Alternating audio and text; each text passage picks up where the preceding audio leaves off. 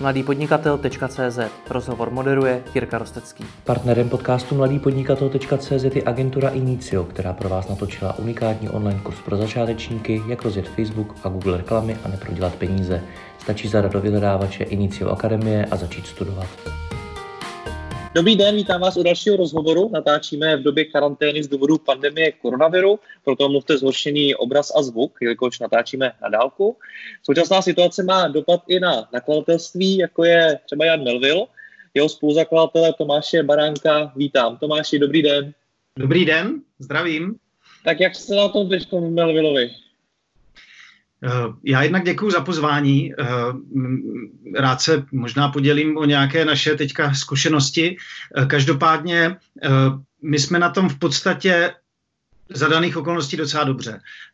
Měli jsme nějakou rezervu, v podstatě jsme schopni udržet mzdy kolegů i externistů, i třeba překladatelů po dobu několika měsíců tak, aby vůbec nebyli tím nějak poznamenáni, takže můžeme dál pracovat, za což děčíme vlastně jednak naší rezervě, kterou jsme udělali, a jednak i tomu, že teďka fanoušci se prostě jaksi kolem nás prostě udělali velkou věc a e, nakupují přímo od nás e, v e-shopu, což nám pomáhá ten penězotok e, v oboru, e, který je úplně zastavený, tak nám ho to pomáhá rozhýbat, za což teda strašně srdečně jako děkujeme a je, je to jako hrozně krásný. Takže m, m, nám teď prostě nějaký peníze přímo přitýkají, ale je to jediný zdroj. Vlastně všechny ty, těch devadesát procent příjmů, co předtím bylo, tak, e, tak vlastně je zastavených zatím. Tak počkejte, tak teď, teď tomu nerozumím.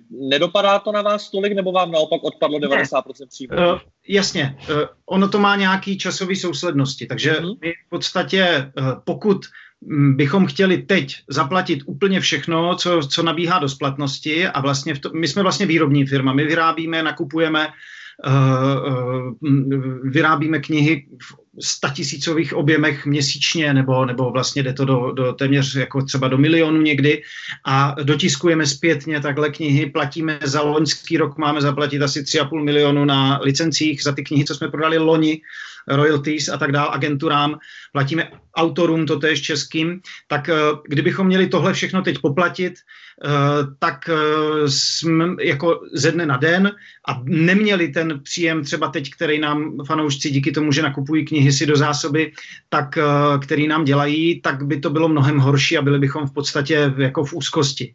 Ale my jednak nepoplatíme asi hned úplně všechno, rozložíme to.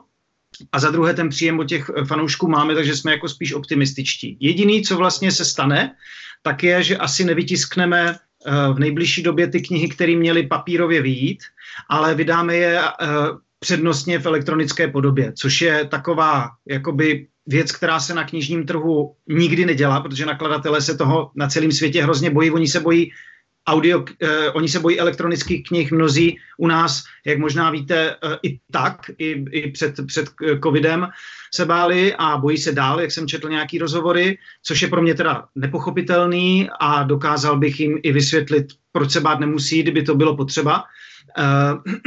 A díky tomu, že u nás v Melvilovi ten poměr elektronických knih vůči, nebo tržeb z elektronických a audioknih vůči papírovým je podle mě jeden z nejvyšších v republice, my máme asi patnáct až dvacet procent, tak jsme schopni vlastně i teď v době, kdy ta logistika vázne nebo je úplně zastavený prodej papírových knih, tak jsme schopni to nějak tím suplovat. Jako dělá to málo, dělá to právě ty nižší procenta, ale vlastně my zase nemusíme teďka hned vytisknout tolik těch knih a tím pádem snížíme okamžitě tu nákladovost, když nepočítám to, jak nabíhají ty splatnosti. Takže to musíme řešit a částečně pokrývat rezervou. A nechceme zarazit ten trh úplně.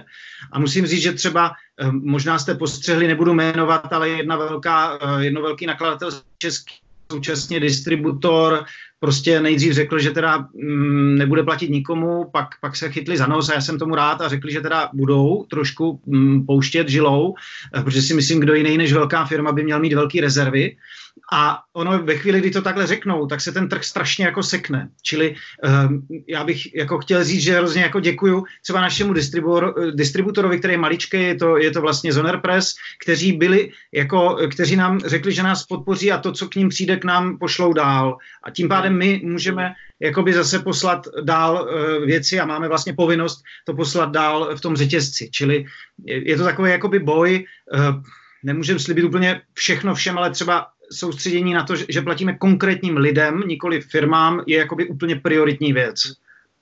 Vysvětlete mi ale jednu věc. To je tomu, co popisujete, rozumím, ale proč je to u vás boj? Když vy prodáváte knížky, já bych zrovna teď v tuhle chvíli čekal, že vy naopak budete mít žně, protože lidi, když to přeženu, mají sedět doma a můžou číst knížky. Tak hmm. proč to na vás tak dopadá? No, za prvé jací lidi, jo? Pokud berete rodiče, jako jsem třeba já, nebo kolega, eh, typicky prostě společník Vítek Šebor, eh, ten má doma eh, děti školou povinné a v podstatě se věnuje celý dopoledne vždycky jejich výuce. Je pravda, že od pondělí by mohlo Uh, mohlo začít vyučování jako přes Google Classroom, už, už to tam jako dali nějak dohromady a asi budou mít normální jako výuku tímto způsobem.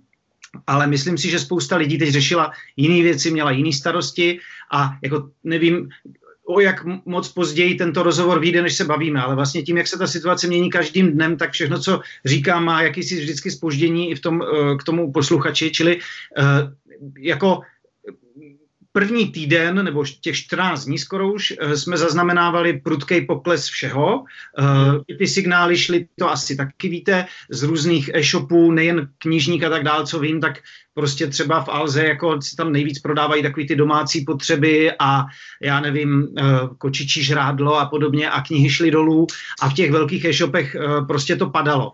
Čili já si myslím, že to nebyla první jako reflexní reakce koupit si knihy, že nebudu mít co dělat. Většina lidí má co dělat, zajišťuje prostě základní potřeby. Takže to je ten důvod, ale uh, očekávám, že to se právě trochu rozvolní a s objevováním se nějakých takových optimističtějších zpráv, jako mm, prostě slýcháme teďka na, naštěstí už od pana Primuly, snad, snad se to trošku může, můžeme věřit, že třeba někdy v tom dubnu uh, by se začaly uvolňovat některé ty nejtvrdší opatření a ten trh by se mohl začít jako rozhýbávat, takže mm, takže očekáváte, že se to zlepší a že to pro vás naopak třeba může znamenat i nějaký růst, protože já tady narážím i na to, co mi zmiňuje řada lidí v rozhovoru bez ohledu na to, kolik jim je let a jestli mají rodiny nebo ne a říkají mi, že teď je právě ten čas se sebe vzdělávat, pracovat na sobě, což svým způsobem zrovna pro nakladatelství jako Jan Melvil může být do, dobrý období. Já bych tomu hrozně chtěl věřit a strašně bych jako lidem v tomto fandil samozřejmě, aby, aby v tuhle chvíli šli jako do sebe, vlastně využili to. Ale uh, naprosto chápu, když to nebudou mít, uh, g- g- jako nerad bych, aby třeba vlastně z toho vznikl další takovej, um, jako taková vnitřní povinnost, že teď mě, ne, se musím rozvíjet, když mám ten čas. Jako, myslím si, že spousta lidí je, dejme tomu, i jako ve stresu. Jo? Takže uh, ten, ten čas na to není jediná věc, kterou, kterou si člověk musí najít. Ale souhlasím, že kdy jindy, než, než teď, si najít, dejme tomu, potom, potom dní, kdy zařizujete spoustu věcí, tak, nebo se staráte o děti, tak kdy jindy si najít čas vyloženě si jenom sednout a číst knihy, vypnout ten hashtag ko- koronavirus, že jo, a sledovat opravdu papírovou nebo elektronickou knihu.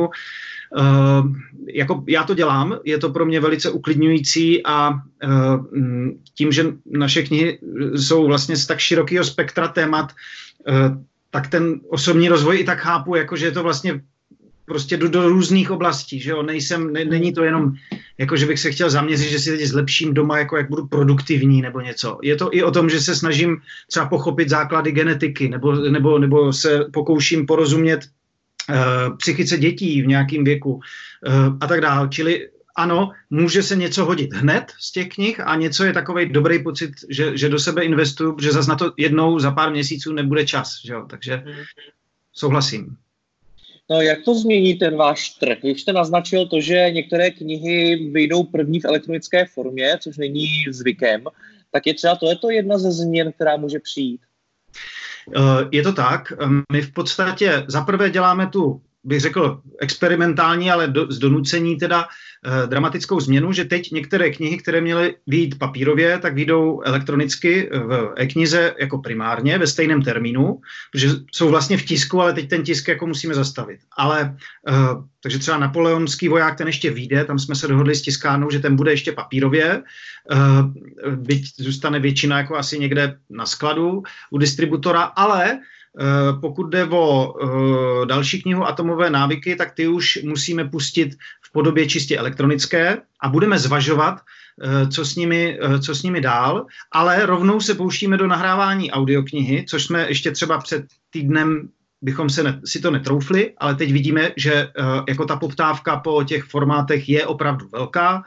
A e, s podporou takovou i jakoby morální od našich fanoušků jsme se rozhodli, že do toho půjdeme. Ono, abyste měl představu, tak e, vy možná máte, protože nahráváte věci a tak dále, jako třeba prostě víte, že je to kolem toho hodně práce, tak e, výroba takové audioknihy, která má tři sta stran v papírové podobě, tak přijde třeba na e, devadesát až sto tisíc, jo, bez mezd, čistě jakoby uh, te, te, ten, to, to nahrání, herec, postprocessing, uh, nějaká korektura, znovu přenahrání některých částí, jo. Je to, je to nákladný a vlastně ta návratnost dosud jako těch audioknih je třeba několik let, uh, aby se celá tato částka splatila, protože zase ten distribuční kanál si hodně požere, protože je to na začátku, tak oni zase, ti distributoři, myslím třeba Audiotek, Audio Librix, dělají hodně pro to, aby prosadili audioknihy jako formát, takže investují třeba hodně jakoby do toho marketingu a to nám, to nám všem společně užírá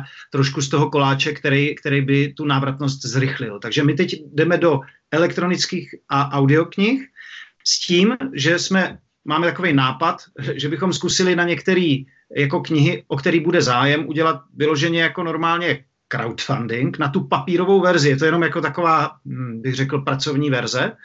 Uh, my tu papírovou knihu tak jako tak vydáme. Uh, nemyslím si, že na to nedojde, dřív nebo později. Jde o to, že když by to fanoušci té knihy chtěli dřív, tak bychom si řekli, že prostě se na to musí vybrat, abychom vlastně byli schopni pokryt tu jednu, ten tisk té jedné knihy dřív. A měli by za to něco navíc, asi třeba e-knihu zdarma k tomu, jo. Uh, uvažujeme o tom jenom jakoby, je to všechno vylepšení cashflow. Nemyslím si, že mi teď jako letos bude nějaký, prostě letos bude určitě pokles proti, proti předchozím rokům, ale uh, z hlediska záchrany cashflow jsou všechny tyhle uh, jakoby cesty vlastně uh, možný, pozitivní a, a fungují. Chápu. Teď po vás asi budu chtít opravdu věštění z křišťálové koule, nicméně tam se vás konec konců jako odborníka. Myslíte si, že se nějakým způsobem změní i to, co budeme v průběhu té krize a případně i po ní chtít číst? Protože hodně lidí už mi třeba i v rozhovorech i mimo ně řeklo, že doteďka jsme jako byli trošičku možná i rozmazlení, že jsme měli spoustu času, byli jsme v tom přebytku a možná, že jsme se i zabývali věcmi, které možná nebyly tak důležité a že ta krize nás nutí zaměřit se právě na to, co důležitý je. Tak jestli se třeba tohle nějakým způsobem promítne i do toho, co budeme číst? Uh, tak já si netroufám právě odhadnout, co vyhodnotíme v budoucnu nebo v dalších dnech, že je důležité číst. To, to jakoby vlastně, my, my, celá ediční politika Melvila je postavená na tom, že se vlastně snažíme předvídat, Uh, předvídatelné uh, a možná částečně nepředvídatelné, ale vyhledáváme trendy, témata a uh, m, potenciální vlastně i hrozby, který vyhledáváme u autorů nebo uh, velkých osobností, který o tom píšou knihy. A uh, snažíme se to dávat čtenářům o něco dřív, než, uh, než to udělají jiní a snažíme se vytvořit to téma, přinést to téma a diskutovat ho, dokud je čas. Takže jakoby svým způsobem si myslím, že na tohle jsme jakoby edičně připraveni. My tam máme ve frontě knihy, které se právě týkají třeba uh, mm, genetiky, uh, de, de, degenerativní nemocí, stárnutí uh, mm, a témat, který vlastně, ano, jako ignorujeme, protože nám nepřipadají zásadní. Ale ve chvíli, kdy se do toho začtete, tak zjistíte, že jako všechno, co jste si dosud myslel o nějakých jako třeba dietách nebo výživových doporučeních, takže vlastně jako na vodě, pokud se nezabýváte genetikou. Jo? Takže to je třeba jedno takový téma, ke kterému by možná i díky tomu, že genetika teď hraje významnou roli vlastně ve záchraně světa, tak mm, by mohlo přitáhnout pozornost. A my už v šedičním plánu ty knihy máme, ne, že bychom předva, předvídali koronavirus, ale pochopitelně víme, že ten, ten vývoj i v oblasti jako životního stylu a medicíny se ubírá tímhle směrem.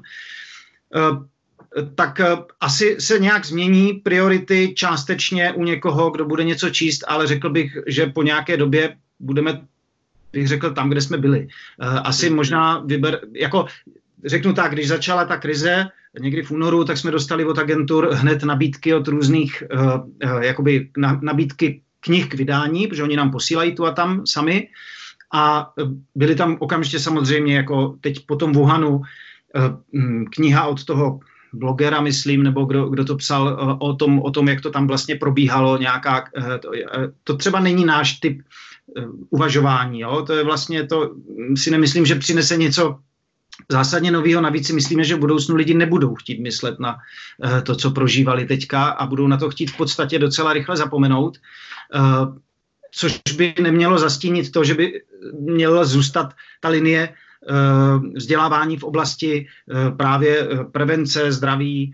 Ukazuje se, že třeba na ten výskyt těch vážných případů má, hra, hraje roli právě to, jak moc ti lidi se o sebe starají nebo starali. Jo? Čili to je vlastně všechno, to v tom edičním plánu máme. Takhle to jako cítím, neumím teď říct, co by se tam mělo objevit zásadně novýho a co by lidi měli najednou začít číst, aby, aby jakoby tomu předešli něčemu. Hmm. Já vás furt jako Melvila vnímám jako, řekněme, úzce zaměřený odborný nakladatelství. Zaměřený na asi rozhodně ne mainstream, ale na nějakou skupinu lidí, byť ne malou, která se chce o tyhle ty témata zajímat. Je to v takovéhle době výhoda, nebo je to naopak nevýhoda? Být takhle úzce zaměřený. Uh, tak uh, jednak musím říct, že to úzké zaměření uh, my přestáváme takhle vnímat, uh, o, jakoby zevnitř v, tom, v, té, v té naší redakci nebo v tom plánování. Uh, my jsme začínali hodně kolem knih, které se týkaly produktivity, efektivity práce a, a podobných témat, uh, přes, přes nějaký právě takový, jakoby, o, z, bych řekl, biohackerský, zdravotní záležitosti nebo životně stylový, ale uh, my se sami taky rozvíjíme, čili uh, stárneme, uh, nechci říct, že moudříme, ale prostě uh, ne, už nás třeba nebaví některý úplně jako jednoduchý prvoplánový rady nebo uh, uh, tituly, který prostě nabízejí jenom nějaké jednoduché řešení, takže jdeme i do těch hlubších témat a jdeme i do šířky. E, myslím si, že ano, možná nelze říct nutně, že jsme mainstream, na druhou stranu nikdo tady asi v Čechách neprodal víc e, knížky e, o prokrastinaci nebo o, o nějakým problému než, než my. Jo. E, konce prokrastinace se nakonec prodalo přes sto tisíc, možná to už bude teď sto dvacet, nevím, ty čísla. E, A to je typicky prostě vlastně se to stalo mainstreamovým tématem, čili uh, spíš bych řekl, jo, nebo kniha Proč spíme je třeba typický titul, který je obrovský bestseller a my se vždycky snažíme mezi ty uh, úžej zaměřený tituly namíchat i něco, co je právě hodně mainstreamový, ale kvalitní, abychom posouvali tu společnost jako takovou v tom vzdělávání. To znamená, on je to hrozně těžký mix takových titulů, který takhle fungují, je relativně málo, aby to nebyl bullshit, aby to bylo evidence-based, ale je současně dobře vysvětlený, nemoc zjednodušený. Je to vždycky trochu kompromis a ten kompromis umí namíchat jenom, jenom jako relativně málo autorů a jejich redakcí, který s nima spolupracují. Takže vlastně nadále chceme zůstat zaměření na, na uh, užší, uh, nebo, ne, nebo na uh, kvalitní tituly s uh, užší produkcí. To znamená, budeme budem dělat méně titulů ročně, ale uh, ve vysoké kvalitě. A ještě k tomu chci říct, že vlastně do té šířky jdou i knížky, které jsme teď začali dělat, nová edice History, uh, s vykřičníkem místo I, na, uh, místo měkkýho I, a to je vlastně historická edice, protože mm, šéfredaktor i vlastně spoluzakladatel, uh, tihle dva pánové jsou velcí nadšenci do historie, šéfredaktor dokonce dostal dvakrát Fulbrighta, Marek Blaha, uh, právě v oboru historie a v podstatě uh, budeme spolupracovat s českými autory i budeme dělat překladovky tak, abychom ten osobní rozvoj, kterýmu dneska říkáme jo, kterýho bych, který bychom chtěli teď jakoby trochu odpojit od toho klasického mm, G T D a, a těchto technik, uh, tak bychom ho chtěli rozšířit právě na témata, které vlastně pomáhají předvídat budoucnost i díky tomu, že si čtete o minulosti, protože vlastně ta příprava na budoucnost, to je takovej leitmotiv toho, co se snažíme v Melvilovi dělat uh, poslední roky asi nejvíc. Ať už biznesu... Ano, pardon, vy jste sám nakousnutý fanoušky, že vám teď pomáhají a že tvoří značnou část týmu. Co to je? Je to něco, kde těžíte ze své značky a je to něco, co teď musíte sami nějak podpořit, aby to vůbec vzniklo, nebo ta podpora od fanoušků přichází sama? No, nevím, jestli to víte, ale my jsme vlastně už před, my jsme vlastně firmu založili v roce dva tisíce osm, to znamená v sedm, v době vlastně krize nebo nástupu takové té první velké krize, kterou všichni pamatujeme. A e, to znamená úplně nejblbější jakoby rok. A rovnou jsme začali průserovýma knihama, který, který nás vysáli prostě asi dva a půl milionu. Jsme byli velkorysí v té době. No a e, od té doby vlastně jsme, to šlo s náma dolů. Jo? Čili e, až po několika letech to šlo nahoru a na tom zlepšení se vlastně podílel právě obrovský jakoby e, byl obrovský vliv fanoušků, který se postupně začali nějak nabalovat. My jsme si tím pádem i troufali jít do věcí, které v té době, nebo troufali, museli jsme využít věci, jako třeba, dneska je to jasný, ale tehdy sociální sítě moc firem nepoužívalo, takže my jsme si říkali, tak je to zadarmo, tak to zkusíme a tak dál. Ale ono se ukázalo, že to jako, že jsme maličko předběhli tu dobu, nebylo co ztratit, takže jsme to jako exploatovali tehdy, no a nakonec díky tomu, že ti fanoušci vždycky nám byli vděční za třeba to, že se s tou knihou pipláme o něco víc nejme než konkurence, což byl takový jako základ, tak u nás zůstali. A jako my jsme za to hrozně vděční. Dneska těžíme jednak z těch zkušeností těch krizových let a řeknu na rovinu, že nám teď připadá, že to je brnkačka proti těm začátkům. To, co se teď děje pro nás. My jsme prostě toto ustojíme. My už jsme tolik věcí prostě se po dělalo za tu dobu a nakonec jsme se z nich jakoby dostali, že nemám vůbec jakoby obavu a ten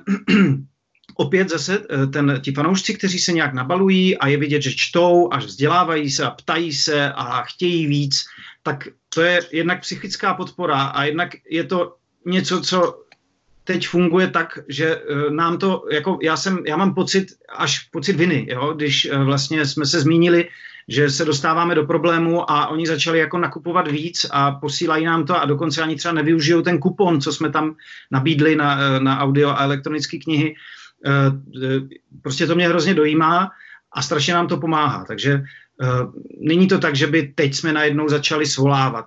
Oni si to tak nějak jako řekli, no. Takže za to jsme vděční a když bych to bral jako trochu pragmaticky, podnikatelsky, tak si myslím, že se v tom zúročuje takový naše jako snaha vždycky vyhovět trošku jako každému, což je, což je teda jako smrtící, jo, obecně vzato, nemůžeme vyhovět každému zákazníkovi vždycky, ale uh, já mám třeba nastavený, že mě nechodí notifikace, uh, když jsem úplně zoufalej, jako, jako když jsem psychicky vyčerpaný a tak dál, myslím v těch letech předtím, tak jediná notifikace, která se ke mně v tomto stavu dostane, je to, že napíše zákazník na mail nelíbí se mi zavináč melvil tečka cz, což je náš stěžovací e-mail, tak ten, to mě pípne vždycky třeba. Jo? To mám jako defaultně.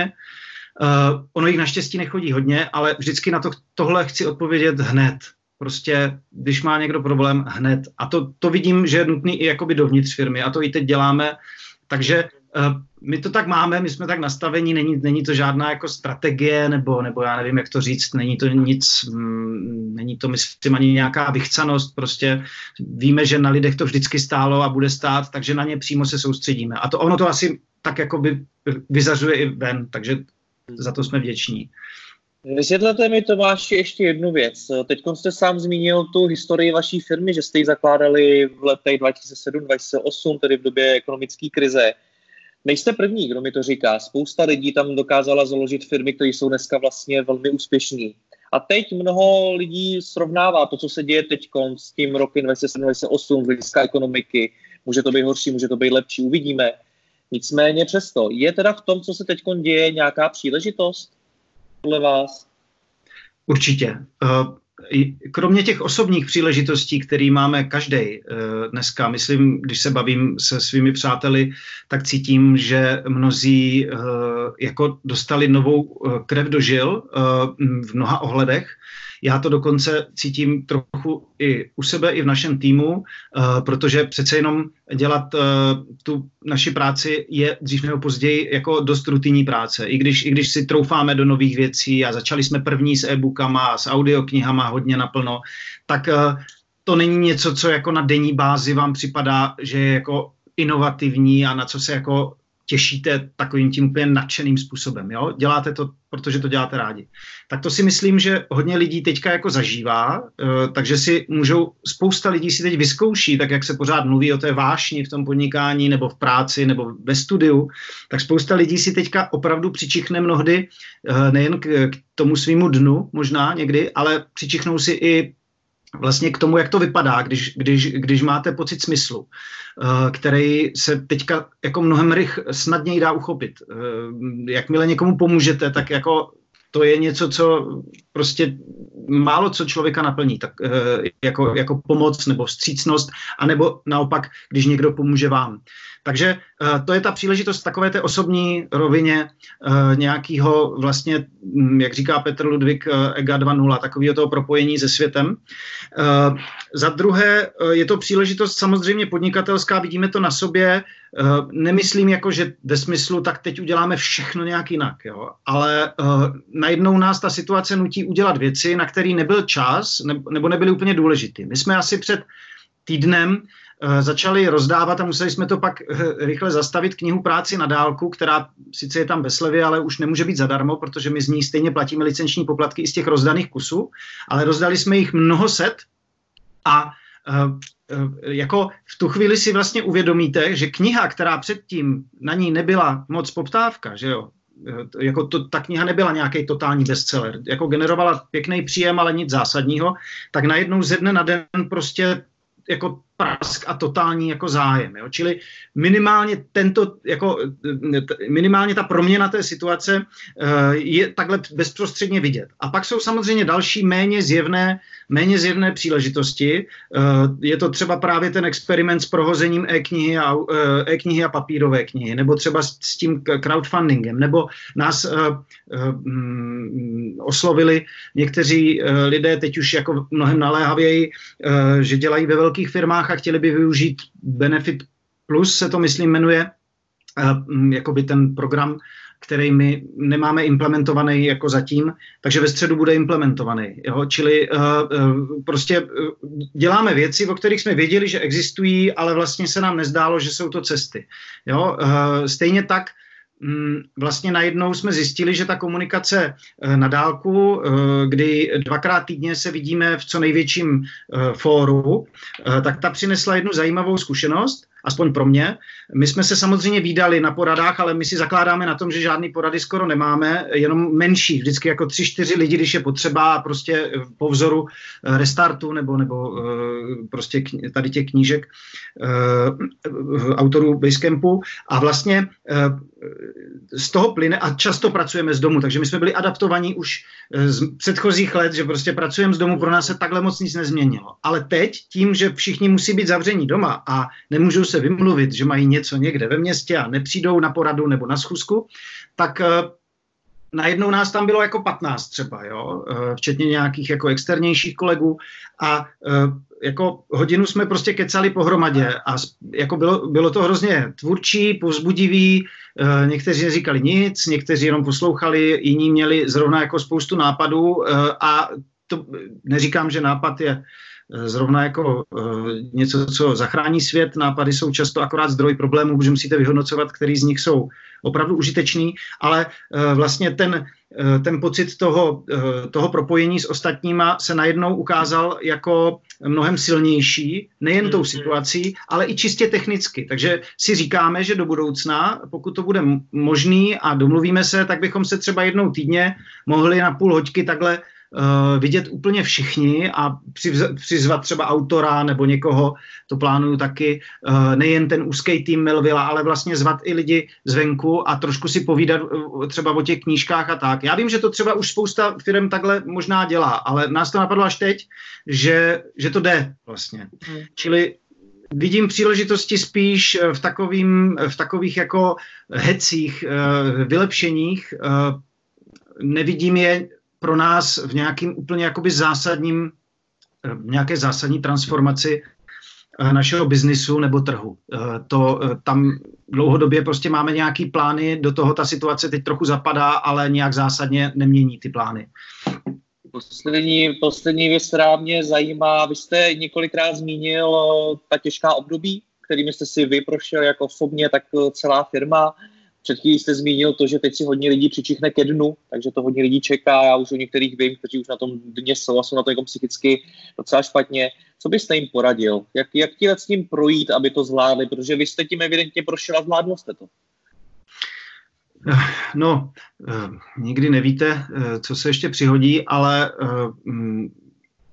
jako vlastně základní radou mojí, nebo radou, můžu-li si troufnout poradit, je vlastně nebrat tu aktuální situaci tak vážně, jak to vypadá. To se ukazuje jako nejlepší možný přístup, prostě tomu osekat ty osekat tu špičku. Prostě uh, ta, ta situace, jak je jakoby mm, vypjatá a medializovaná, tak člověk má potřebu vyhledávat k tomu další informace a dost často se dostává právě jenom k těm nejvíc negativním. Je to, je to, to co popisuje Rosling v Faktomluvě, ale taky spousta dalších autorů zabývajících se kritickým myšlením nebo psychologií, Kahneman a tak dál. My prostě v tuhle chvíli nám ten mozek hledá ty katastrofické scénáře snadněji a rychleji než uh, ty pozitivní.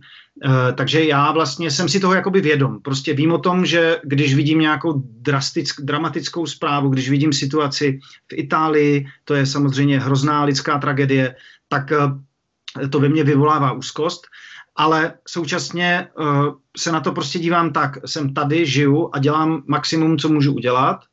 Do toho maxima započítávám i to, že si třeba popolední jdu na chvilku schrupnout, protože teďka jako hůř spím malinko, nebo že prostě v rámci maxima zavolám kolegům a zeptám se prostě, jak se mají, nebo, nebo nějak je povzbudím, nebo že si zahraju s dcerou, která tady za dveřmi prostě se těší, že vylezu a budu s ní něco dělat. Čili jako asi převádím tu úzkost nebo obavy do nějaké aktivity. Uh, to je taková moje nej, nejoblíbenější strategie a říkám si, dokud, dokud žiju a dýchám, tak vlastně mm, prostě je to dobrý. Jako bude, jako asi budeme všichni teďka chudší, budeme mít uh, možná Uh, nějaký trápení, doufejme, že ne, ne úplně v té nejhorší osobní rovině někde u blízkých, ale vlastně uh, většinu z nás čeká v podstatě jenom jako přitažení v, v, v opasku. Nemyslím si, že uh, m, ta situace bude trvat tak dlouho, aby, abychom se z toho prostě během pár týdnů nevyhrabali do nějakého předcovidového stavu. Takže uh, uh, vždycky je nějaká cesta dopředu, tak co, co se dá dělat? Prostě šlapeme dál. Tomáš, já vám moc děkuju za rozhovor. Nebudu vás držovat, ať můžete za dcerou. Mějte se hezky a hlavně, ať se vám daří. Naschledanou. Děkuju moc za rozhovor. Naschledanou.